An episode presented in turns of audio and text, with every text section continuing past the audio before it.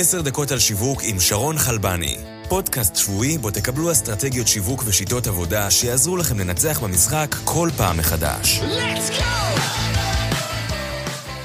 ברוכים הבאים לעוד פרק של עשר דקות על שיווק. אני שרון חלבני, ואיתי נמצא דן אבלגון, בעברו פרסומאי ואיש קריאייטיב, והיום יזם ומייסד ו-B2Cs, קהילה התומכת בצמיחת חברות סטארט-אפ מסוג B2C.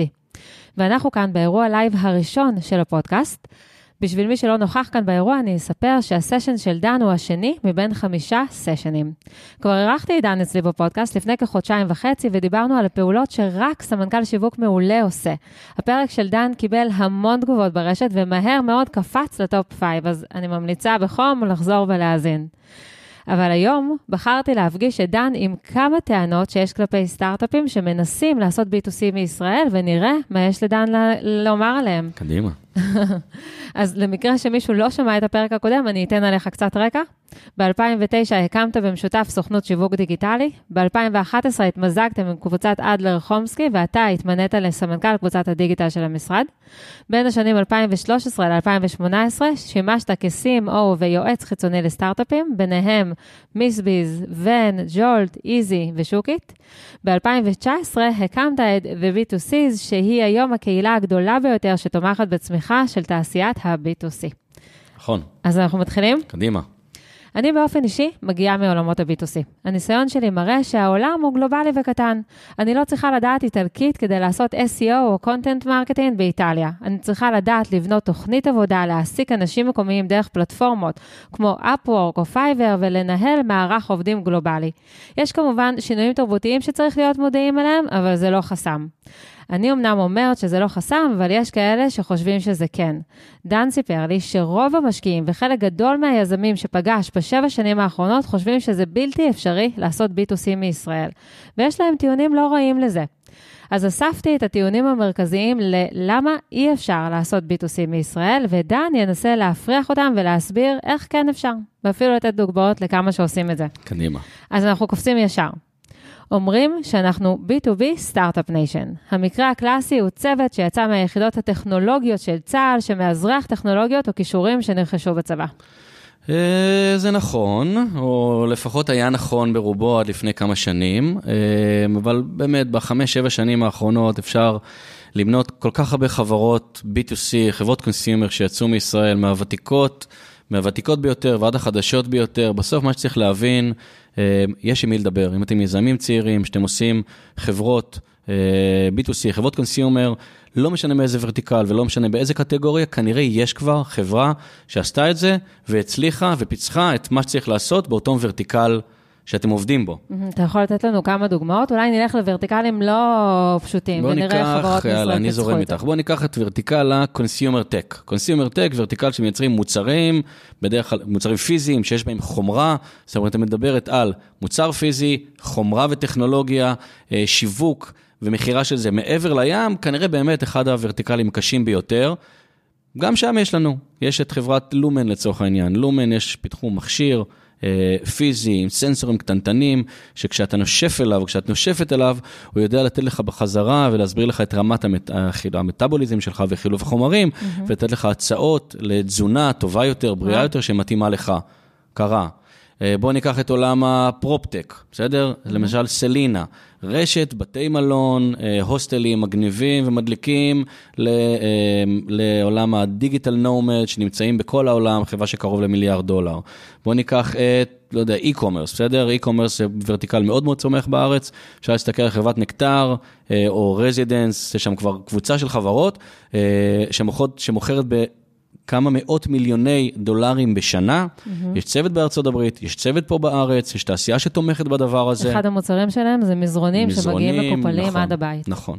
אוקיי, בואו נעבור לטענה הבאה. אומרים שאנחנו רחוקים מהשוק פיזית, שיש פערי שעות, פערי שפה ופערי תרבות.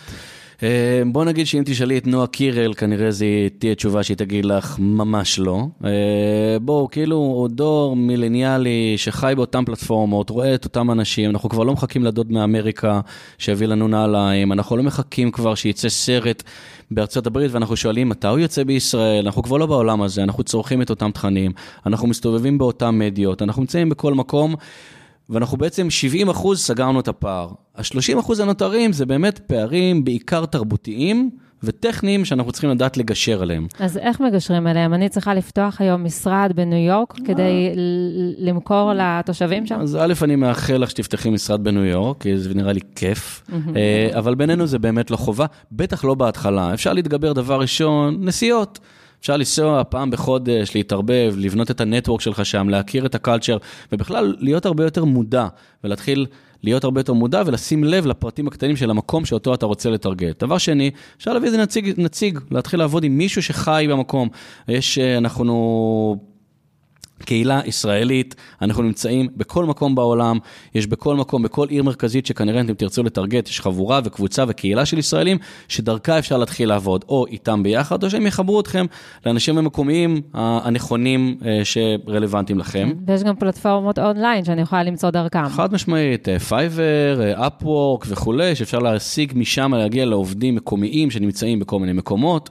אה, ובואו נדבר רגע על הצד הטכני אולי, בסוף, אם אני עכשיו חברה, אה, חברת קונסיומר שעושה מישראל ואני משווק בלונדון, פריז, ברלין, ארה"ב, אחד הדברים הכי טובים פה במדינת ישראל זה שיש פה אנשים מכל העולם. אנשים צעירים מכל העולם באים לכאן, עשו עלייה, באים ללמוד. אה, באמת, מכל מדינה שהיא. המקרה האחרון שאני יכול לחשוב עליו זה, יש לבת שלי בגן, יש חברה, שאבא שלה הוא סיני, ושאלתי אותו, דיברנו קצת, ומה אתה עושה? אני עובד באיטורו, ואני עושה ניהול לקוחות, ואני עושה תוכן, ו... זה רק עובדה וראיה שכשאתם רוצים, לא משנה לאיזה שוק אתם רוצים ללכת, כנראה אתם יכולים למצוא בן אדם מקומי שחי פה בישראל וישמח לעבוד בסטארט-אפ ישראלי ומגניב. אז אפשר לעשות את זה, ותן לנו בכל זאת כמה, עוד כמה פלטפורמות בנוסף לפייבר ואבוור שכולנו מכירים. אז בואו ניקח את הדבר השלישי, באמת זה קצת איך אני מייצר אה, העיניים ואוזניים שלי במדינות היעד האלה. אז כמובן, כלים כמו uh, SEM Rush, אבל uh, בואו ניקח את סימילר ווב כמובן, שנותן לך הבנה על ה market share ואיפה אתה נמצא, וקצת נותן את המדידה האונליינית לכל אתר וכל חברה שהיא. כן, מחקר אה, מתחרים. חד משמעית, יש את כמובן את, אה, יש את ברנד טוטל, חברה שמספקת, אה, יודעת להגיד לך איזה קמפיינים ברשת עושים המתחרים שלך, mm-hmm. יש, ויש חברה שאני, מוצר שאני משתמש בו הרבה, שנקרא Ask Wonder, שזה בעצם מידענים אונליין, אתה יכול להגיד, לבקש כל שאלה שאתה רוצה לשאול, על השוק, על מה קורה בכל מקום, תוך 24 שעות תקבל תשובה בחזרה מאוד וואו. מפורטת, אגב, של בחור יהודי שקיבל שלוש משקיעים ישראלים, שבמקרה נפגשנו בבית קפה בברוקלין, מה שעושה את הסיפור הזה אפילו יותר מגניב. יותר מעניין ויותר אישי. נעבור לטענה הבאה. בבקשה.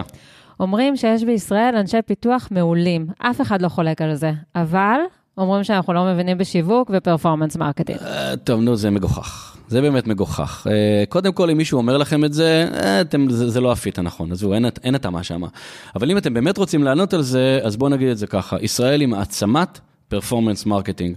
אנחנו כמעט המצאנו את תעשיית ה gaming, אה, המצאנו גם במקביל את תעשיית הפורקס, שנכחדה מאז, שנכחדה. וטוב, וטוב שכך. שכך כן. אה, אבל מה שזה כן ייצר, זה ייצר פה כוח אדם עם כוח אש מטורף בעולם ה performance marketing, וכל מה שקשור בשילוב של דאטה ו performance marketing.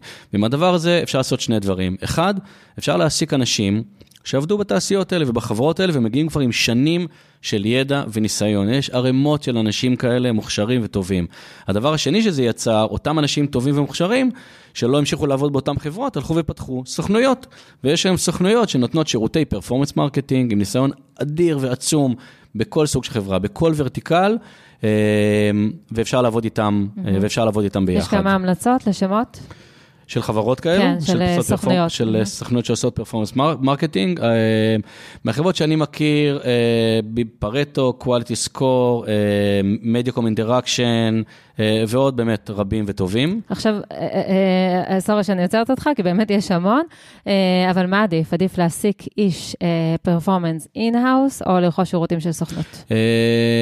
בגדול אפשר לשלב. זאת אומרת, זה נורא תלוי בצוות של היזמים והיזמיות, אה, אם יש את היכולות ההבנה בעצם בבית, אפשר להביא מישהו הביתה שמבין את הס... אם מצאתם מישהו טוב, הוא יכול לעשות את הכל. אם מצאתם מישהו שהוא, שהוא, שהוא טוב אבל יחסית צעיר, זה הבן אדם שיכול לדבר עם הסוכניות ולוודא שהם נותנים לכם שיש מישהו שמדבר איתם באותה שפה, ובסוף performance marketing, performance זה בסוף תוצאות. אפשר לעבוד עם agency, לראות מה התוצאות שהם מביאים. אה, תמיד כדאי לבנות מערכת יחסים לטווח הרחוק וארוך. Mm-hmm. זה משפר את העבודה מאוד מאוד מאוד, אבל לחלוטין אפשר לשחק בין השניים. אוקיי, okay, נעבור לטענה הבאה. קדימה. אוקיי, okay, הטענה הבאה אולי הכי... אה, קשה. אה, אומרים שגם ככה קשה לבנות מותג בעולם של היום ולשמור עליו אטרקטיבי. אז לעשות את זה מישראל זה משימה בכלל כמעט בלתי אפשרית. טוב, בואי נשאל אותך רגע שאלה כזאת. אה, כשאני אומר לך מותג, מה את חושבת? אני חושבת על פרסומת של נייקי בסופרבול. אוקיי, שזה נחמד, כי זה מה שאנחנו מכירים באמת, וזה שרוב האנשים מכירים בשלושים השנה האחרונות באיך בונים מותג, אבל uh, זה לא חייב להיות ככה. מותג בסוף uh, יכול להתחיל בקטן. כשאתם יש לכם מוצר ואתם רוצים סביבו לבנות מותג, אתם צריכים להבין מה הסיפור שלכם, מי אתם, מה אתם, מה מיוחד בכם. לקחת את הדבר הזה ולתת לו איזשהו ביטוי ויזואלי. וכשהביטוי הוויזואלי הזה יהיה אחיד, ויחזור על עצמו בכל הפלטפורמות, גם בפלטפורמות שאת מפרסמת בהן. זה ברור לכולם שרואים את הבאנר עם, ה, עם, ה, עם הווייברים האלה, והצבע והמרובעים האלה, השבורים אחד עם השני, ברור לכולם שזה הפודקאסט של שרון חלבני, וככה אפשר לעבוד בכל הפלטפורמות שאתם עובדים איתם. אז אחד, אמרנו סיפור, לדייק נורא את הסיפור. יש יועצים ויש אנשים שאפשר לעבוד איתם על הדבר הזה. שתיים, אחרי שהבנתי מה הסיפור, לתת לו איזשהו ביטוי ויזואלי, ולחזור על עצמו, ולא לוותר, גם בדברים הכי קטנים, email marketing, פייסבוק, אינסטגרם, איבנטים שאתם עושים, אתם מוצאים offline הזמנות, להיות מאוד מאוד מאוד עקשני ולהתמיד בדבר הזה. זאת אומרת, צבע מותג. צבע מותג, לוגו, שפה, זה נקרא grid בשפה המקצועית. Mm-hmm. אלמנטים שאתם עובדים איתם, אבל שהכל יחזור על עצמו ולהמשיך כל הזמן וכל הזמן. הדבר השלישי, טון ושפה. איך אתם מדברים? אתם מחנכים? ציני, אתם, רציני. כן, אתם רציניים, אתם ציניים, אתם מחנכים, אתם, אתם מתריסים. מה השפה שלכם? שיהיה לכם את שלושת הדברים האלה סיפור.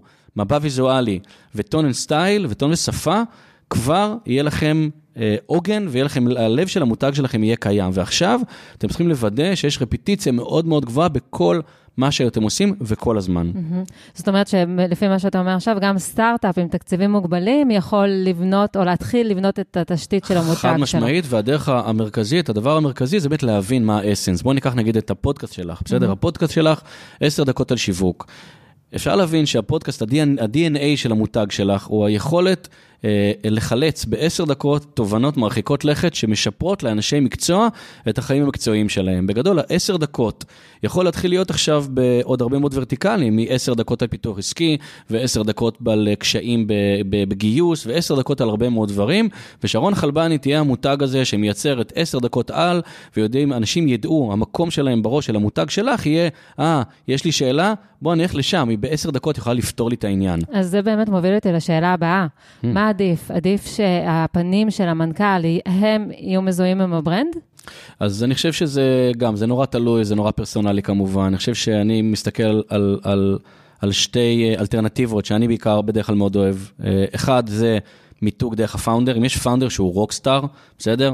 זוהר לבקוביץ', שעובד הרבה מאוד עם, ה, עם הנכסים שלו, שי ויניגר ב Lemonade, זה מאוד מאוד עוזר. את רואה, אתם עובדים בטוויטר האישי שלהם ומנהלים את המלחמות דרך החשבון האישי שלהם, והפנים שלהם זה המותג. החיסרון שבזה, אגב, אם ה founder קצת משתבש, mm-hmm. זה משפיע על כל החברה, yeah. כן. אפרופו מה שקרה בהוואי, אם את מכירה, חברת המזוודות, מיליארד דולר, שהפאונדרית טיפה אה, התבלבלה ועכשיו יורדת אה, ומזיזה את, את עצמה מהמקום שלה. לא משנה, אגב, WeWork, אובר וכולי, אה, אולי זה בא עם שיגעון ההצלחה, זה גם מגיעות הסכנות. הדבר השני זה למתג את הבעיה של העולם שאתם נמצאים בו. לא צריך founder ב front, אבל אם אתם זיהיתם בעיה, ואתם, החברה שלכם והמוצר שלכם פותר את הבעיה, אתם יכולים להיות אלה שמדברים על הבעיה. Jolt, לצורך העניין, הסטארט-אפ בעולם החינוך, מדבר על זה שצריך אלטרנטיבה להשכלה הגבוהה. זה לא משנה אם ג'ולט בסוף תהיה הפתרון, אבל החברה והצוות בנה מותג סביב זה שהוא לקח בעלות על הבעיה. אוקיי. Okay. אה, דן, הגענו לסיום. בואו נסגור את הפרק עם איזשהו טיפ אחד ממך ליזמים ואנשי השיווק שמקשיבים okay, לנו. אוקיי, אז... Uh, אני חושב שבחברות שאני גם פוגש ונתקל, אה, ובאופן כללי, אם יש לכם, אתם מרגישים שיש איזושהי בעיה בפיצוח של האסטרטגיה השיווקית שלכם, יכול להיות שהבעיה נמצאת בבסיס, במהות. ושווה לכם לשאול את עצמכם איזה סוג חברה אתם בכלל.